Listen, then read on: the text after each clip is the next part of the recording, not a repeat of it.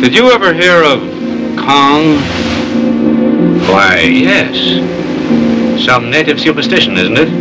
A god or a spirit or something. Well, anyway, neither beast nor man. Something monstrous, all powerful, still living, still holding that island in a grip of deadly fear.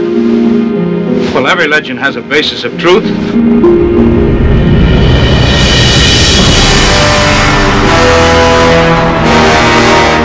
Welcome to Now Playing's King Kong Retrospective Series. I'm offering him adventure, fame, the thrill of a lifetime, and a long sea voyage. Well, I don't see how you can be amused by gorillas. I think they're dull. Well, this one's 60 feet tall. What do you think of him? 60 feet? That's right. This is Kong, the strongest living creature on Earth. Hosted by Stuart. I, I, I was just afraid that you might be one of those self-obsessed literary types. The Tweety twerp with his nose in his book. Jacob. I'm on the level. No funny business. Trust me and keep your chin up. And Arnie. Here we are. Just one big happy family. This podcast may contain detailed plot spoilers and mild language. Are you sure about this? We're primates, too. Listener discretion is advised. It's time to show Kong that man is king. We hope you enjoy the show. Lights, cameras, Kong! Today we're discussing Son of Kong, starring Robert Armstrong, Helen Mack, Frank Reicher, John Marston, Victor Wong, Edward Brady, directed by Ernest B. Schoedsack. The king is dead, but everybody's interested in me, Arnie, co-host Now Playing, and Stuart. This is Jacob, and you ready to podcast, you blasted bourgeois? It's a nice day for it. I am feeling kind of bougie, yeah. And so was RKO Pictures after the whopping success, as I've already pointed out, 5 million after the initial run for King Kong. It could play for decades. A cash cow, an evergreen. We've made it, boys. So why rush a sequel eight months later? I had no idea until we hit record that it was eight months. For some reason, I was thinking like Son of the Fly, how years passed and they had less money and they decided to go back to the well. They did this eight months later. Were they filming simultaneously? Are they Peter Jacksoning it? Yeah, I mean, talk about stepping on your own dick. Like, this thing's a hit. I want this to be the biggest movie of the year. How much are you setting Son of Kong up for failure by making him have to compete in the same year that King Kong came out? Hey, Donkey Kong Jr. was still in arcades when I played Donkey Kong.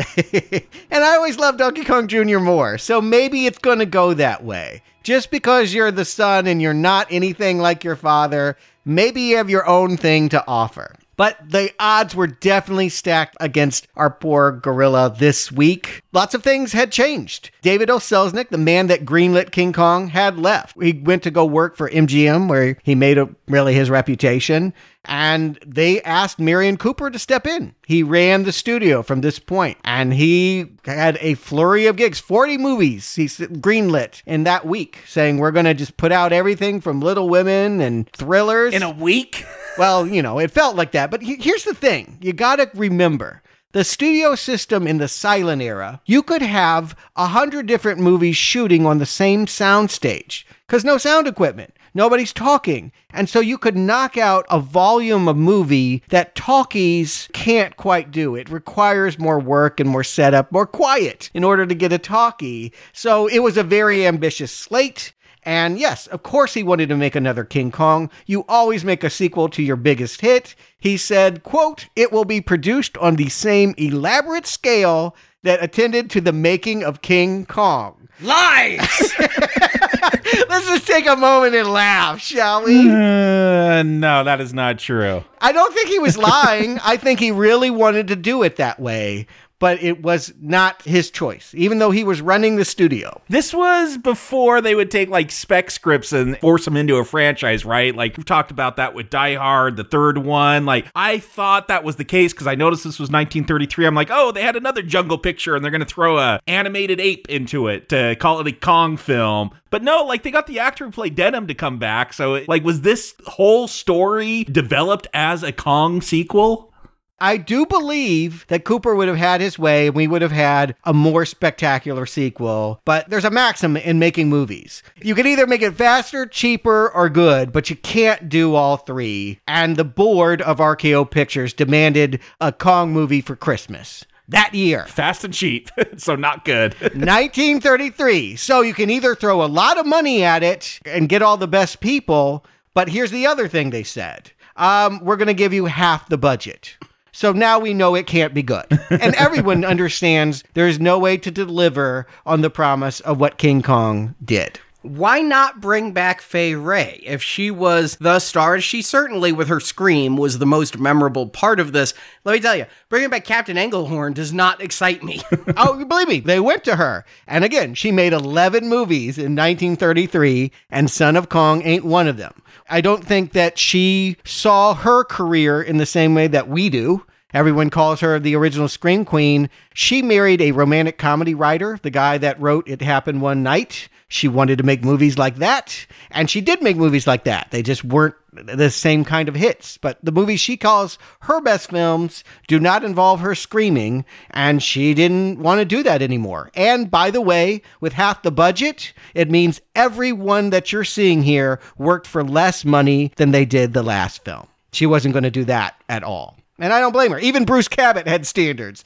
he was like, I could dump her and find a new honey, right? But no, he's like, I'm not coming back for this either. And so, yeah, you can find another beauty, I suppose. You know, that is a very stereotypical notion that it isn't the stars that make a special effects film as long as we get an ape back. But that's another problem. Kong is dead. Kong isn't didn't just fall down and get a boo boo. Kong is not getting up. And everyone, thank God, agreed behind the scenes they could not have him cough, sit up, and be in captivity again. And I honestly thought that was the case because I know it was called Son of Kong, but in my head, I was thinking Godzilla Godzooky. I was thinking Kong and Son, not Son of Kong. I was very surprised that we do not get the big guy back because Fay Wray Fay Shmay, King Kong's your star. Yeah, and anyone would want that. You're right. Yeah, it's not about Fay Wray or any other person, Denham or anybody. The attraction was the eighth wonder of the world was the goddamn 18 foot tall ape. And if he's dead, you know what? I respect RKO Pictures that they didn't change the ending and hurt King Kong by saying, oh, he's not dead. Flash forward for Dino De Laurentiis, not as generous. When we get to King Kong Lives, yeah, he gets a heart transplant. What? We're not just doing reboot after reboot after reboot. I kind of assumed that's how this one would go. The movie's called King Kong Lives. I'm assuming King Kong lived. yeah, they literally build an artificial heart for him to survive after he shot off the Empire State Building. And Son of Kong, that was to me such a trope of old movies. You know, you had Son of the Fly and Son of the Blob. I mean, there's just Son of, Son of, Son of. Was this the first Son of that they're all ripping off? Well, you know what? There weren't the level of sequels back then. I mean, movies were new. It's worth pointing out. there were serials you know, there were continuing characters like Flash Gordon that would pop up every week, but there weren't like a whole lot of franchise characters. And so Bride of Frankenstein would have happened around this same time. So it's among the first. And it was a way to think about continuing the story if your main character is not alive. Everyone agreed that Kong had to have some kind of child. And so the screenwriters rushed off to put something together to try and come up with a story. Incidentally, they're getting the same wife of the director. You know, now Cooper's not directing, it's just the other guy behind the camera. His wife, who worked on the script, is now writing this script. Her comment is if you can't make it bigger, you better make it funnier. Ah, okay. And so she came at it with the approach of I'm going to make a romantic comedy and I'm going to make it more lighthearted, fun, silly, and family friendly. That is the big change in tone that I noticed with this one. Okay, now I know where that's coming from. So, how much time passed for her between working on King Kong and working on Son of Kong? You said eight months difference in release. Yeah, let me break this down for you. February, RKO Pictures Selznick guy leaves. March, Kong opens. And they're already working on ideas. They start shooting when Kong goes massive around the country in April. They're shooting, they're rolling on it. So she had a couple weeks to come up with this, and some have accused her of plagiarism. I'm I ain't hating. I ain't seen the movie. I ain't going to see the movie, but there is a 1927 film called The Enchanted Island about a father and daughter that get stranded on a tropical island. Three other outsiders get shipwrecked. One of them kills her father. The other falls in love with her. And then they have to escape when the volcano erupts and the whole island falls to pieces. You can see elements of that. Yeah, I could see that. Also, plagiarize a better movie. like, there, there had to be a better one than that. Not only that, but they're going back to, of course, they're going back to the same figures. They do not have time to recast new metal skeletons. They're lucky that Willis O'Brien had been working on a big dinosaur epic and had 40 different models lying around. They could just be like, okay, we'll just take the brontosaurus and make it a sea serpent. And we'll just literally take the Kong skeleton, put white fur on it, and make his head a little bit more round. The basic shape and scope of Kong is more or less the same, except he's uh, albino and has a more chubby face. And uh, he's a little shorter? Yeah, that's what they say. I mean, the model is not, but I do believe that the way they scale him. Yeah, it looks like it's the same size. Yeah, they call him behind the scenes. They took the first syllables of both words and just called him Kiko. This was Kiko to differentiate him from King Kong. And so, yeah, they got a K bear, a dragon, a sea serpent, whatever they had lying around, and literally just had to go in production shooting the stop motion at the same time that the live action stuff was being done. And so Cooper was usually more focused on behind the scenes with O'Brien, and Schoedsack was the one directing the actors and they shot from April until about October. Then, yeah, things just kind of tragic. To add to all of the problems that are going on here, Cooper is so stressed he actually has a heart attack while they are filming and is not medically doing well to be able to supervise and the special effects controller, Willis O'Brien's wife, goes insane, shoots their two sons and herself dead, and he's got to bury them while finishing these effects. So, before we take bats out and hurt this movie too much, I just like to put it out there. These are people trying to do the best that they could in impossible circumstances. You just don't make that movie, right? I mean, and that the the generous thing would be to unplug and give everyone time to grieve and come back and make a terrific, expensive Kong 2 three years later because Kong is still playing. The crazy thing is, Kong is still playing in December when this comes out. You don't need a new movie. It ends up making okay profits. I mean, it costs so little, it didn't take much for it. Again, it had half the budget of the last one, but it didn't play long. Kong played for decades and, in fact, never left us. Kiko, I didn't know about him. I didn't know about no Kiko till I saw the schedule. he is a hidden member of the family tree. You just wouldn't know that this happened so quickly and so clumsily. But I guess in order to let people know, Arnie, why don't you give them the plot? We pick up shortly after King Kong terrorized New York, and it seems everyone is blaming movie director Carl Denham, again played by Robert Armstrong. To escape prosecution, he buddies up with Captain Englehorn, captain of the ship that brought Kong to the United States. Englehorn, again played by Frank Reicher, also wants to blow town before he gets sued or arrested, and Denham signs up as a crewman and they head to the port in Dakang. There, Denham runs into Skipper Hellstrom, the man who originally gave Denham the map to Kong's island. Hellstrom drops that there was more than a big ape on the island, there was also treasure. So Denham and Englehorn team up with Hellstrom to return to the island and find that treasure. But there's a stowaway on the boat, singer Hilda Peterson, played by Helen Mack. Hellstrom killed Hilda's father, and so she was looking to leave Dakang on the same boat as the man who committed the murder. As they approach the island, Hellstrom stages a mutiny, hoping to cut the others out of the treasure, but the crew doesn't want to answer to Hellstrom either. So Hellstrom, Englehorn, Denham, Hilda, and Charlie the cook take a rowboat to the island. The natives try to attack them, so they go to a different shore where giant beasts dwell. Denham goes to explore, and Hilda tags along, enamored with the former film director. They discover a giant white ape drowning in quicksand. Thinking this is the son of Kong, Denham helps the ape escape and makes a lifelong friend. Kitty Kong saves Denham and Hilda from a giant bear and a lizard beast. Meanwhile, Hellstrom tries to escape the island alone and is killed by a sea beast. Denham also discovers the treasure, and Hilda, Captain Englehorn, and the cook return to the rowboat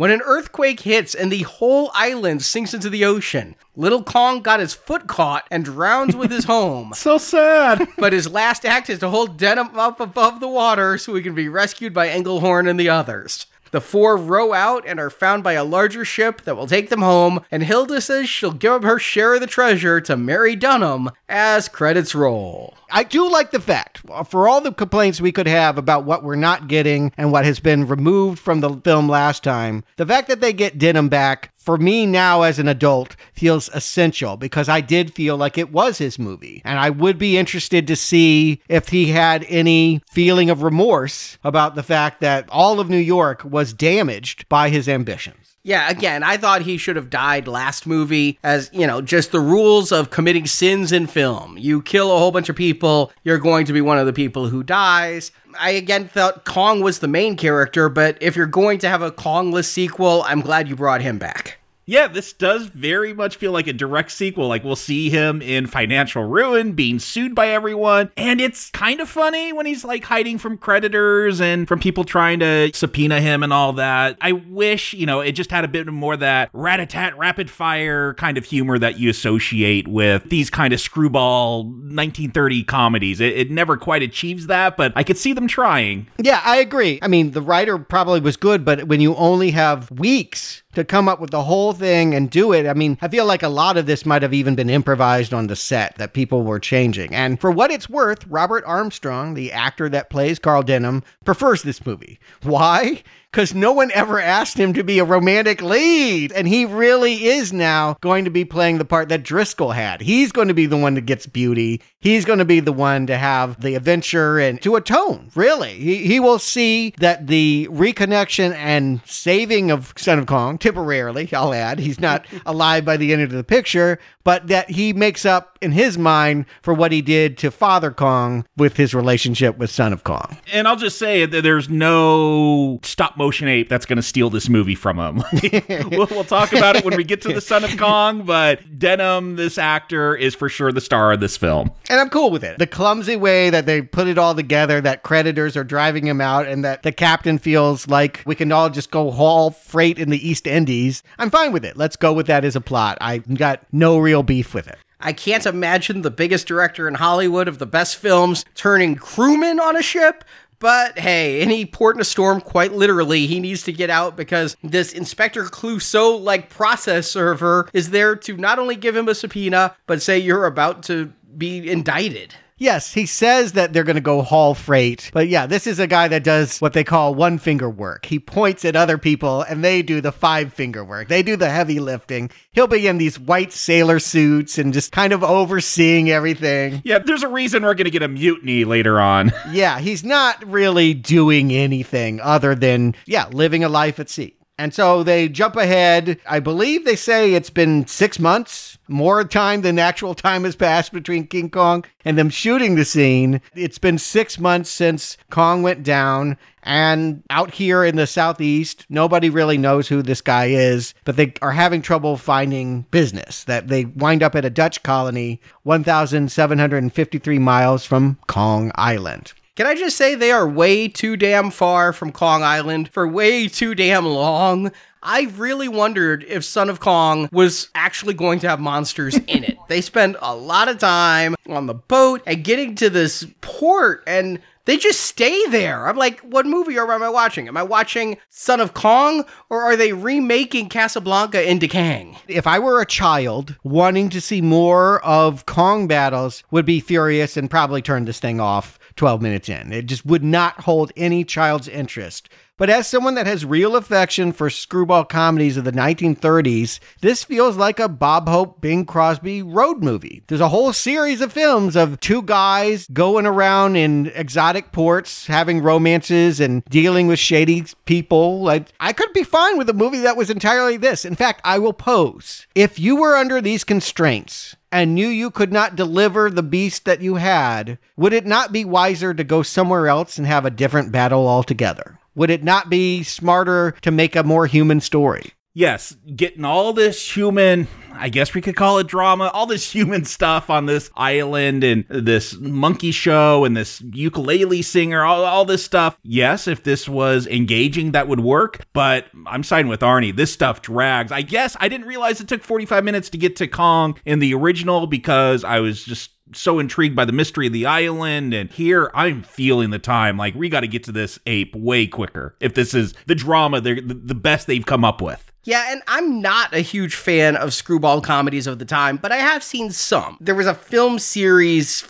here in town. I saw this screwball comedy called My Favorite Wife from 1940. So it's a little bit more modern than this, but I'll say it's of the same era, same generation. It happened one night. You guys saw that film. That's Yeah. that's really the one. Like if you see one screwball comedy from the 30s, that's the one that's going to tell you what the genre is. Exactly. That's why I brought up My Favorite Wife. I'm not going to bring up the one everybody's seen. I want to bring up one that's far lesser seen so I can say, I even enjoyed that one and got into it. I would never seek out a screwball comedy for the 30s, but when I've seen them, I haven't found them unenjoyable.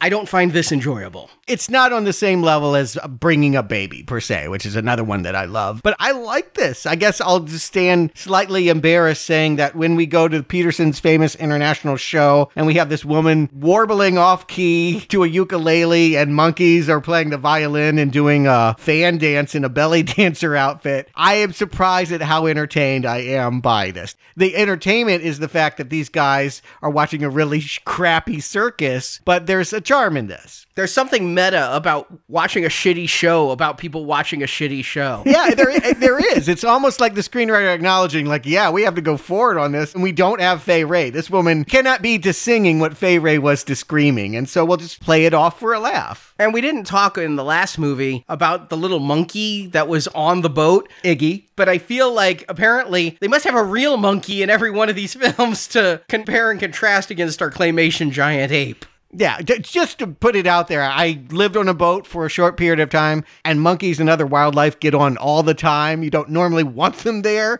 but I understood that Iggy was mostly like a creature that had gotten on board that they just tied to the mast. He wasn't their pet. Here, they're the star attraction. They are the house band to this circus. They also have some, quote, sagacious seals that we don't see what they're doing. we never get to see the seal show that that is the big problem with this movie I've been to SeaWorld and I I don't think I need to see any more sagacious sea life, but I'm laughing. That's all that I can say to this. It's a poor defense, but I am laughing. I don't mind. like laughing because it's so silly Yes. laughing because you find it actually humorous Yes, a lo- all of the above. I kind of liked seeing Denham falling in love. He didn't seem like a human being last time. He seemed like someone cruel who would hurt women to get his movie made. And now that he's going to see a woman that's largely talentless, I feel like this La Belle Helene, I think her name is actually Hilda in the credits, but we can call her interchangeably Hilda or Helene. The female figure here is not someone that you would normally feature as being a ravishing beauty, a seductress, someone that you would think an adventurer like him would go for. There's something kind of awkward and Shelley Duvall about her.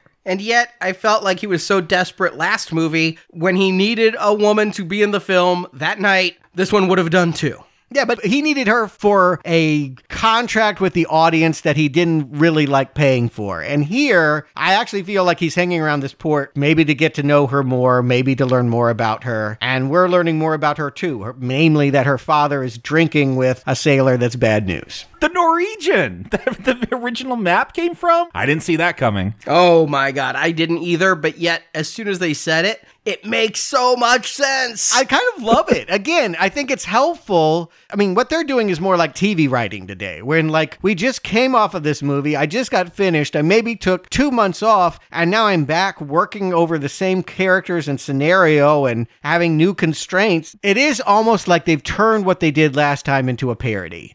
And that's kind of fun for me. It's sad for me seeing a once great performer try to put on the lipstick again and get on stage and not have it again. To me, this is sad. This is like seeing animals in a zoo that you can tell that they wish that they could get outside of their cage sad. Yeah, I guess it's sad for me in the sense that this is the best you got. We're going to spend 40 minutes on this island watching a monkey show and this woman try to sing. It's just not very entertaining. And that's my problem. If I was going with this screwball comedy, if I was just engaged with is Denham, will he or won't he get with Hilda, then I could find entertainment here. I don't think it's well written. Maybe that's not the writer's fault because it was sped into production. Regardless, what we get here on the screen, it drags for me. And what's funny to me is it's almost the exact same timing in my mind 40 minutes when they get to the island and start getting to the monsters. I mean, they got to the island sooner last time, but not the monsters. But because this is such a shorter movie and we spend so much of the movie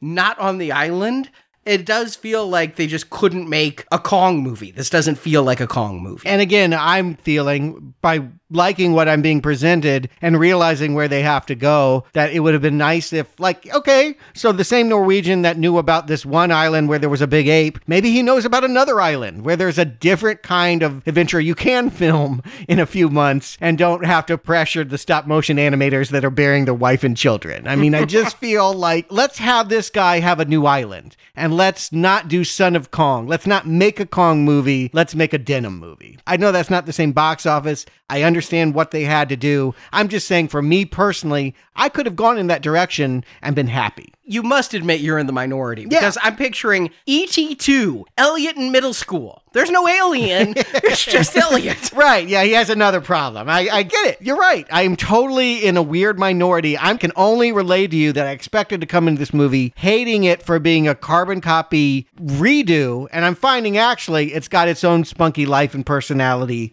very different from Kong. And I can relate to you, if not agree with you. That's what I like about Curse of the Fly. If you go back to that podcast, my review in the book, I like that it went someplace totally different and did different things. Mm-hmm. So I understand what you're saying. I just don't see it in this. I kind of hate the fact that they're dumb enough to believe that the sailor is selling them. There's there's buried treasure on Kong Island, and we have to go back. Yeah, especially the way this actor is trying to sell it. I'm like, okay, he's obviously lying. I am shocked that they're to find a treasure later on, but he was lying. Like they're to call out, he was always lying about this. It's so obvious. My problem is just how contrived it is. Whether you go to Skull Island or another island where there's another King Kong, however you want to play it, this is just so contrived. The only reason they're going to this island to look for treasures because Hallstrom had to make up a reason to get Denham and Engelhorn to set sail because he accidentally murdered Hilda's dad. Yeah, eh, which the scene is actually, I mean, it's a little clumsy. It's definitely melodramatic in the way that many bad 30s movies are. But watching that tent burn and, and all of that, they spend no time on the grief this woman must feel about watching her father die of smoke exhaust. But I could buy this premise if they were going anywhere else but Kong Island. I didn't miss it, right? Uh, She's not on that boat because she was following the murderer. She said she's on that boat because she wants to leave the port, but yet she's also been threatening the murderer that she's going to go to the authorities. I look at it this way, and I look at it through the lens of comedy. She was in a circus that was failing badly. The man that was running that circus is no longer alive. And will she really keep going and putting herself through that alone? Or will she go off and do other things?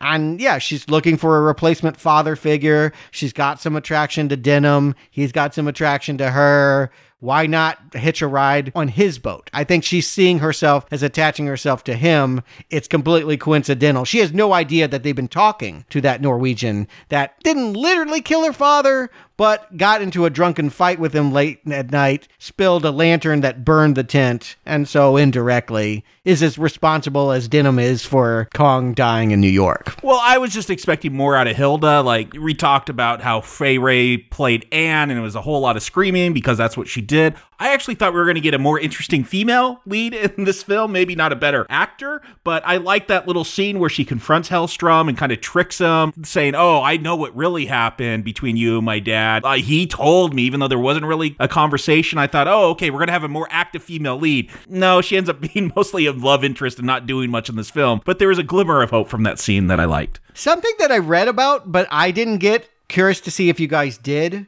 There was already tension on the boat. a lot of the people that were working the crew were not having a good time working under Denham. Yeah, they dropped some lines about that. Yeah, the bosun is named Red. I don't know if they didn't film enough of it, or maybe you just had to be in the culture to presume it. He is a Marxist communist that causes the mutiny because it's a political mutiny. I did get that line where they're like, What are we? In Russia? These are the People's Workers Union? I thought it was a very funny line. The fact that his name is Red and he's going to call him bourgeois, I'm like, oh, okay, this is a jab at the Soviets, isn't it? We, we got to make fun of those Ruskies. I think that's interesting culturally. I, I anytime this movie can tether to things that are going on not in America, you know, we in America tend to get an American education. I like hearing about what other people were doing in 1933. I don't think this is supposed to be a sympathetic view, though, of a worker strike and people working for their own rights. No, it's a comedy because this Norwegian thinks he's going to get a boat. He's conspiring to kick these people off their own boat, and ha ha ha, I now have your ship and it backfires on him. And if you had played it a little bit more funny, I feel that way in all of the earlier scenes. If you had just gone for the comedy a little bit more, it would be so much more enjoyable. I mean, I think the audience wouldn't be missing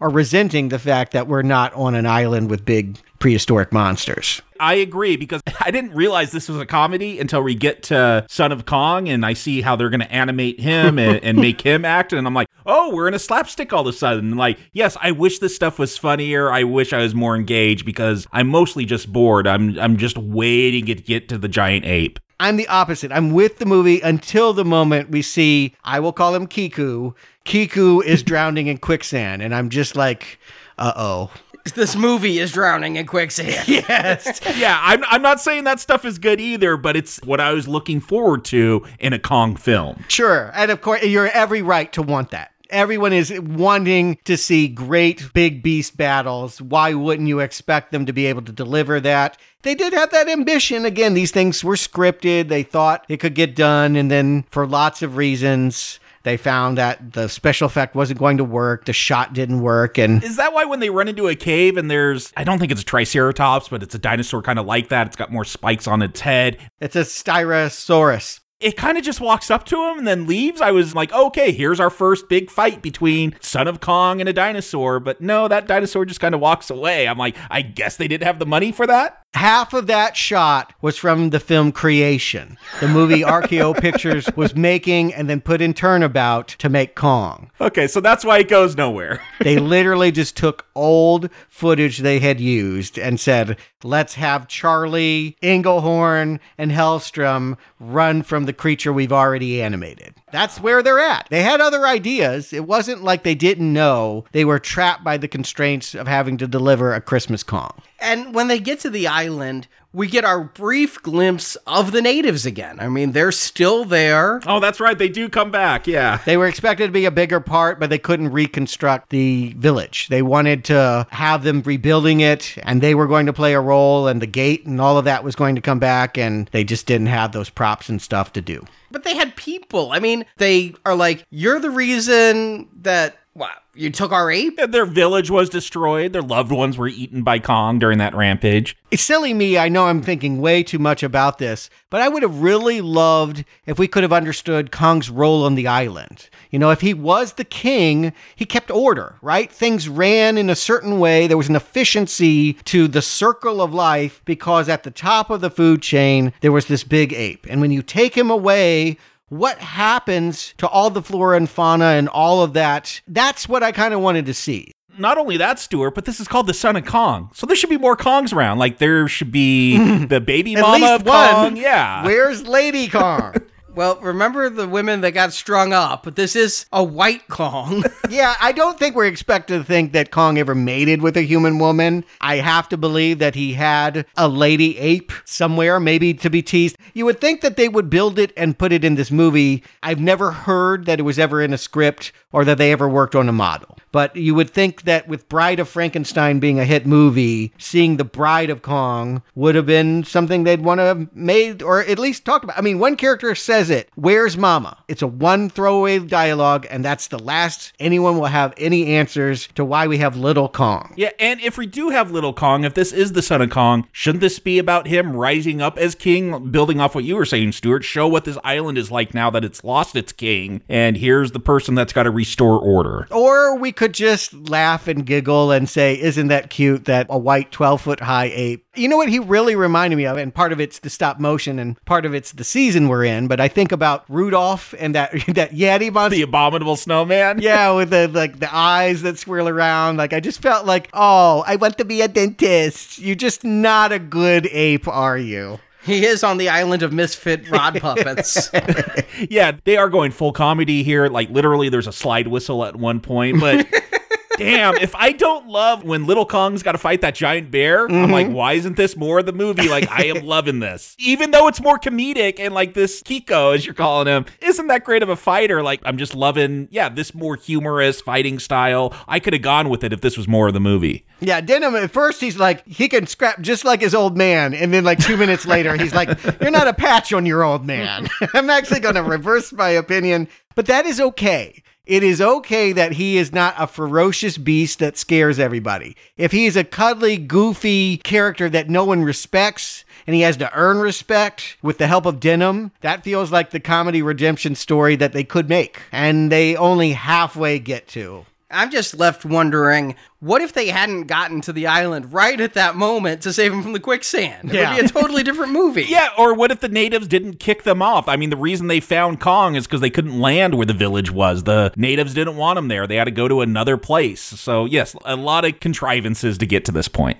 The fact that they split up, the fact that Denham is like, I'm going to go look around. And I'm thinking, why would you do that? You're in this unknown place that you know has giant monsters. No, you're going to leave like your Captain Kirk or something something, but then Hilda's gonna tag along. You said stay close to you. I feel like we get an answer to every question you guys are asking. The screenwriter puts it right in there. Kiko climbs out of that quicksand. The lady tears off her dress and puts a bandage, and it's wrapped around his middle finger.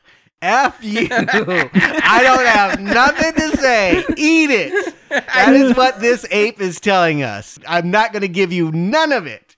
None of it. And so what we have is some very sloppy scenes of Denham falling in love with this girl by the campfire while this thing is photobombing and spying on them. And yeah, the other guys are hiding in a crevice from the special effects of another movie that was abandoned. And eventually they're going to figure out that there's a temple on the mountain that has an amulet, sort of somehow, that can be considered the treasure enough to pay off all the lawsuits for New York, though? I mean, no, you're going to go back to that island that they were on and just buy everything. Dakang? Yes. Why not stay here? I guess maybe it was possible Denham could find his place on this island. Like maybe he would live with the villagers and rebuild. And I mean, I guess I see a more utopian. If this movie's going to be lighter in comedy, I kind of want to laugh and have a good time at the end. We don't need to go to the same tragic fall for Kong, right? He can live, he can participate in the rebuilding. That would have been a way to go. That would have been more interesting. I think there's a lot of things that would have been more interesting. yes. But I understand the thought of sequels, especially before the days of video, is give the audience the same beats. Television, Arnie. Not before video, before television. Yes. And you're right. It is what you do. When you don't know what else to do, you hit the notes you already did that you know elicited the reactions you want to get. So all of a sudden, for reasons, we have a climax where a sea serpent is coming out and the whole place is falling. Yeah, there was an earthquake that shook the camera. And again, it's like you guys arrived at just the wrong moment. Although, thank God you arrived when you did. Imagine if you'd rode there one day later, the whole island is just gone. But we're kind of here at the climax, and it's like not only has it not been satisfying in the same way, but they will not go back to New York. There will not be a third act to the story. this is the end of the film. I don't feel like I know Kiko enough. Like he's kind of just a goofy, clumsy, giant gorilla, but I don't have any feelings for him like I did with King Kong, where I saw that more as a tragedy. Here, just here's this goofy animal, and he's gonna die with all the rest of the animals on this sinking island. I feel that they let the human story go too. We focus so much on Denham and Hilda with Son of Kong. I mean, that's finally, we're at the main attraction here. You've been waiting for the titular Son of Kong. You get him, but there's three other humans on the island. Including the cook, but I lose track of all of that. And when Hilda takes the amulet and goes to them, and when Helstrom gets eaten by the sea monster, I'm very confused because you guys gave me a whole load of shit for complaining about stop motion last time, but I praised what the film did last time. You got to admit, this stop motion is not succeeding in telling the story. Oh, no. It feels like people giving up. What I feel like uh, I'm watching happen is hey, we reached 70 minutes. We can release this. And if we have to have the movie out by Christmas, here it is. It's, it's almost like the Christmas special that comes when you have a hit movie like Star Wars. Yeah, I was thinking Star Wars. you know, like it's just the cheap knockoff that has really nothing to do with the cultural phenomenon you love, but just cashes in at holiday time. It works in that way. They delivered something that people could pay money to and say, yeah, that was Son of Kong. All right, hey, I'll give the movie this. Better than the Star Wars holiday special with all the cooking segments and the Wookiee porn. Now, I may enjoy watching the Brown Arrow holiday special more, but as far as actual film and story, this is better. Yeah, but you're right. As far as losing touch with it, that's where you really feel like they still could have done it. They could have still made the human story. It wasn't about the production problems and all the constraints. They could have had Denham's romance mean something. They could have had the Norwegian villain do something that earns a better death that we savor. You could have had the villagers working with Kiko to rebuild and and you just you want to put a bow on all of these people and where they're at. And instead, everything literally just falls apart and Kiko, conveniently, as with everything with his ending, his foot is stuck in a crevice after the earthquake. And so he goes down, but he holds up Denham. Yeah, why does he got to hold up Denham? Does he not know how to swim? Is there going to be like a vortex that pulls Denham down too as this island sinks? I don't even know why he's got to hold him up till the boat gets there. Obviously, they want to emulate the tragic ending of Kong and still leave Denham to make more sequels if the board says next Christmas or Easter or even Valentine's Day. Can you knock out something in another month? Nephew of Kong.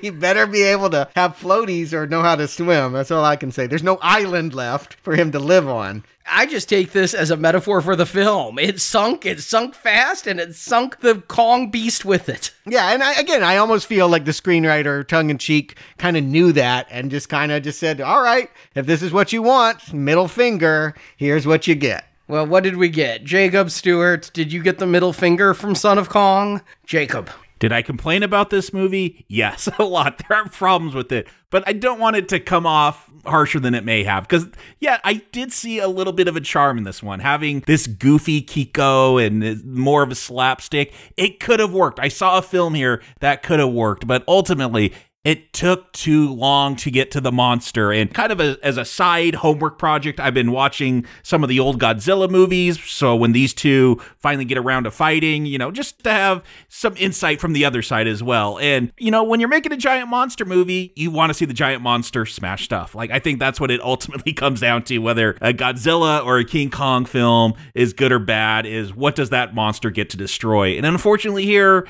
Son of Kong doesn't get to do a whole lot. He, he has an awesome fight with the giant bear that I, I fully endorse, but other than that, he's kind of clumsy. He gets his foot stuck and drowns, and it takes in my opinion, way too long to get to the main attraction of this film. So, yes, there are problems here. Eh, eh, you might find this humorous because I definitely did see a comedy that was almost working, but ultimately, I can't recommend this one. Stewart. Yeah, Scrappy Doo, Jar Jar. You know, franchises are just littered with these kinds of badly conceived follow ups where it was never going to be as good. This son was not set up to be as good in any way. He had no support. And so the surprise is, the pleasantry is, it's not as bad as I expected. I expected to hate it. I expected it to be rushed stop motion effects and to be pretty lame. And it is. And it's a not recommend for that reason. It's a bad movie. But, you know, I praised Kong, the original, not only for its technical sophistication of the time, but also I thought that it had interesting subtext and ideas And here, it might not be that ambitious, but I feel like there is some fun screwball comedy. I still like Denham. I like to see him in the new romantic shades they're painting him in. And hey, it's only an hour. It does feel just kind of like a bonus feature on the Kong DVD. Like you could just see it as like, oh, this is some deleted scene that they didn't use, thank God. But it does exist, so we have to recommend it. And I'm not going to. And I'm with you, Jacob. I don't want it to come off like this is an atrocity. I actually find Kiko to be a cute little white monkey. I kind of like how stupid it is that they have the line an animal knows when you're trying to help it and it won't attack you. Yet tell that to any wild animal that is hurt. In fact, the worst thing you could do is try to approach a wounded dog you don't know. That is so not good idea, but they do it and I have some fun with this movie. In the end, the problem is not enough Kong and shoddy, shoddy storytelling. Whether they didn't have the footage, uh, or whether it was poor editing, or whether nobody gave a shit about the end of this film, it tried to replay the beats of the last one and did so, so poorly. It's definitely a not recommend for Son of Kong. And is that why we don't have Grandson of Kong? Did this movie sink with the island? Uh, they had lots of plans for lots of sequels. But yeah, I think we're all saying the same thing. This is not the worst example of nepotism. At the very least, Tori Spelling is less deserving of fame than Kiko. You know, I mean, they did what they had to do. The third movie was planned. They were going to take a couple years to do it, and they were going to get, goddamn it, the real King Kong. It was called The New Adventures of King Kong. Not his son, aunt, lady friend, booty call. It's King Kong, and we're not bringing him back from the dead. So, what does that leave you with? An interquel. You already commented, Arnie, last week. He goes from being knocked out on the beach to being on a Broadway stage. They were going to show how they put him on the raft and dragged him on the venture and then got caught up in a typhoon, washed ashore on a new tropical island where there was an even bigger, scarier monster. And the crew had to release Kong to fight that monster, then recapture him to take him to New York. You think that's something that Denham would have told the press? yeah, it would have been a part of the story. But yeah, I mean, again, I understand all the impulses, and the biggest thing facing them was Fay Wray said no. And how do you tell that story without the one beauty on the boat coming back? I mean, that would be very awkward. I suppose you could recast or maybe throw enough money at her that she would reconsider. But RKO Board itself thought after the less than stellar box office of Son of Kong, hey, let's not do this. They had other hits by this point. They were moving on. And so it just didn't get made. And it is a surprise when you think about the fact that the next Kong movie is 1962 that they went from 1933 to 1962 without making a sequel. They had plans. They were going to partner him with Tarzan. They were going to partner him with Abbott and Costello. Frankenstein and King Kong were going to partner up. They were even going to remake it because Cooper went into other things after he left RKO Pictures. He invented color film, he started Technicolor, and then he went to CinemaScope. He invented the large screen format. They were going to make a color CinemaScope remake of King Kong in the early 50s. And instead, they decided to make what sometimes gets confused as a King Kong movie, but is different Mighty Joe Young. Yeah, I definitely thought that was a spin-off. I brought that up when we were planning the series. I thought that was the Son of Kong. No, it's it's O'Brien's Oscar. This stop motion animator does pretty much the Kong moves, and they find a nice hybrid between King Kong and Son of Kong. I watched it, and it is about a girl that rescues a baby gorilla, and for some reason, it grows up to be 20 feet tall. And she eventually agrees to come to Los Angeles to have her gorilla perform in a nightclub. And when some guys come to the gorilla cage and get it drunk on their booze, it causes a big wreck, and everyone wants to kill Mighty Joe Young, and she has to smuggle him back to Africa. It feels like E.T. You know, it feels like a story that I can remember from my childhood liking. The ape is very cute. The effects have gotten a little better. It is Ray Harryhausen's first movie. He was working under O'Brien, and so that's where he started learning stop motion techniques. I think it works probably a lot better than Son of Kong if you were looking for a follow up to King Kong 1933. But the next one's Kong versus Godzilla? Yes. What happened also, it's worth pointing out, the 50s, suddenly we had all these movies about nuclear fallout, right? All of the creatures were big. We don't need just a gorilla. How about some ants? How about the 50 foot woman? The beast from 20,000 fathoms? And of course, Godzilla. Gila Monster is my favorite, by the way.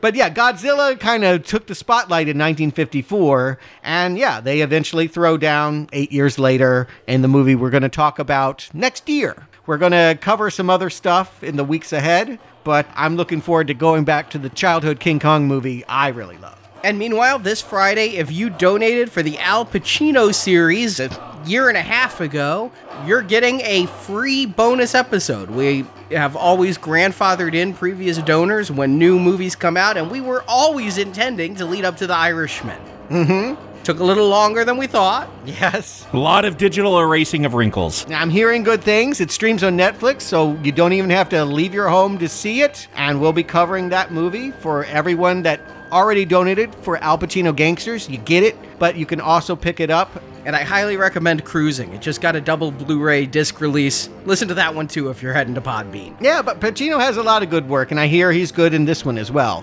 Uh, but on this feed, the main feed for the next couple weeks, we got some other movies. Eh, maybe aren't quite as big as Son of Kong, like the Black Christmas remake and something about Skywalker's Rising.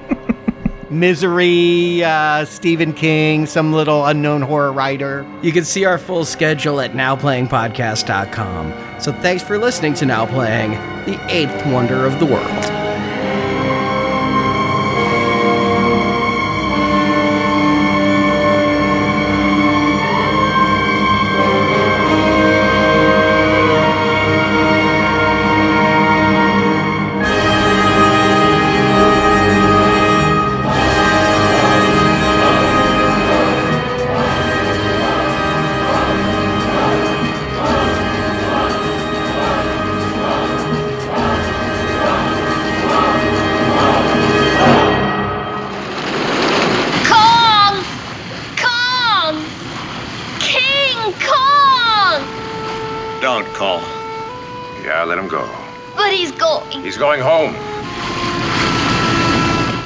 He's had enough of what we call civilization.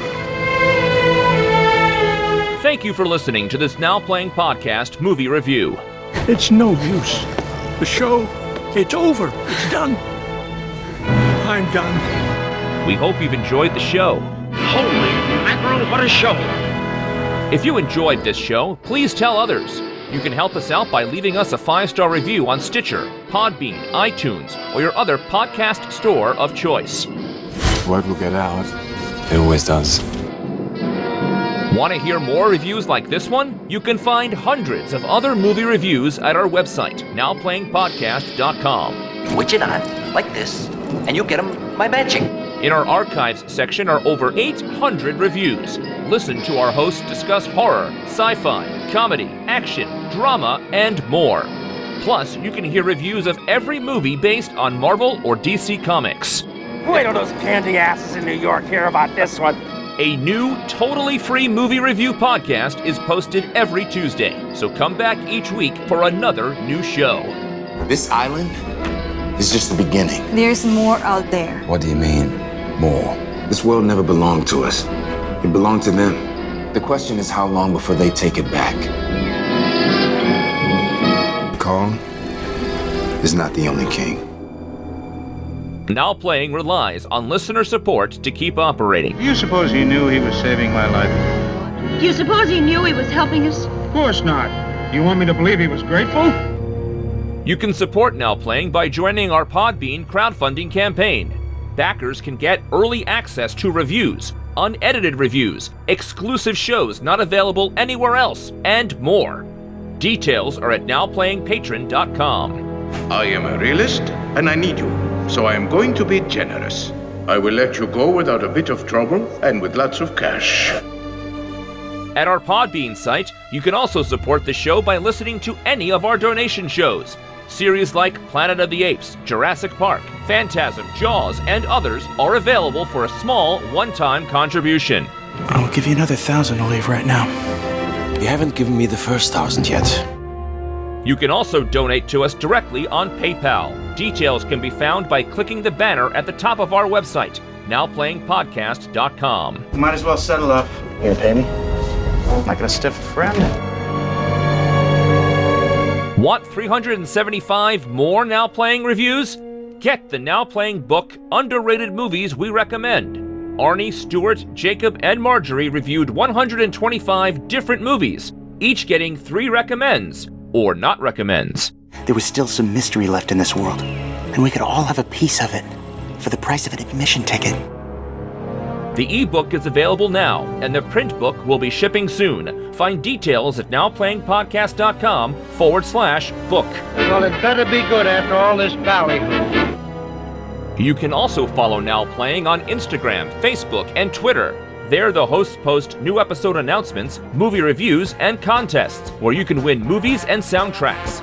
Also, subscribe to us on YouTube for original video content. She could be hysterical, so come on, follow me. Now Playing Podcast is produced by Arnie Carvalho. I'm someone you can trust. I'm a producer. Believe me, I am on the level. No funny business. Associate produced by Jason Latham. Sure, no, I've been a big help. Now Playing is edited by Stephen, Heath, and Arnie. All hands on deck! Everybody on deck! Everybody on deck! Now Playing credits read by Brock. I can't tell when I'm talking or when I'm not talking. You're talking. Am I? Yes. I'm talking? Yes. Your mouth is moving. The opinions expressed on Now Playing are those of the individual hosts and may not reflect the opinion of Venganza Media Incorporated. If you feel it, you say it. It's really very simple. Venganza Media Incorporated is not affiliated with, and this podcast has not been prepared, approved, or licensed by any entity that created the film analyzed herein. You can't accuse me. You wasn't there. All movie clips and music included in this podcast are the intellectual property of the respective copyright holders. They are included here for the purpose of review, and no infringement is intended. We must not panic. If there is one thing we cannot afford at this time, it is hysteria. Now Playing Podcast is an exclusive trademark of and may not be used without the expressed written permission of Venganza Media Incorporated. You need to listen to us! We're not at war, Colonel. You're making a mistake. Your lies got my men killed. And you're gonna get us all killed. Not our fight. Whose side are you on, Captain? Now Playing is a Venganza Media production, copyright 2019, and no part of this show may be reproduced, repurposed, or redistributed without the written permission of Venganza Media Incorporated. All rights reserved. Why'd he do that? Climb up there and get himself cornered. The ape must have known what was coming. What does it matter? Airplanes got him. It wasn't the airplanes. It was beauty killed the beast.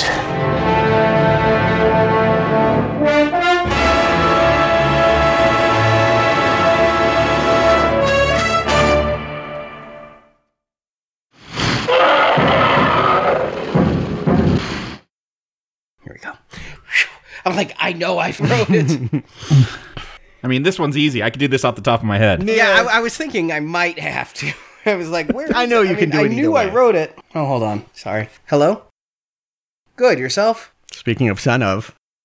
If they're both the Venom ones, I already picked those up a few Oh. months ago. No, that's not his mom. Your Venom figures have arrived. There's no way that's his mom. Thank you. the only venom that woman has is for me, really. oh, and for me.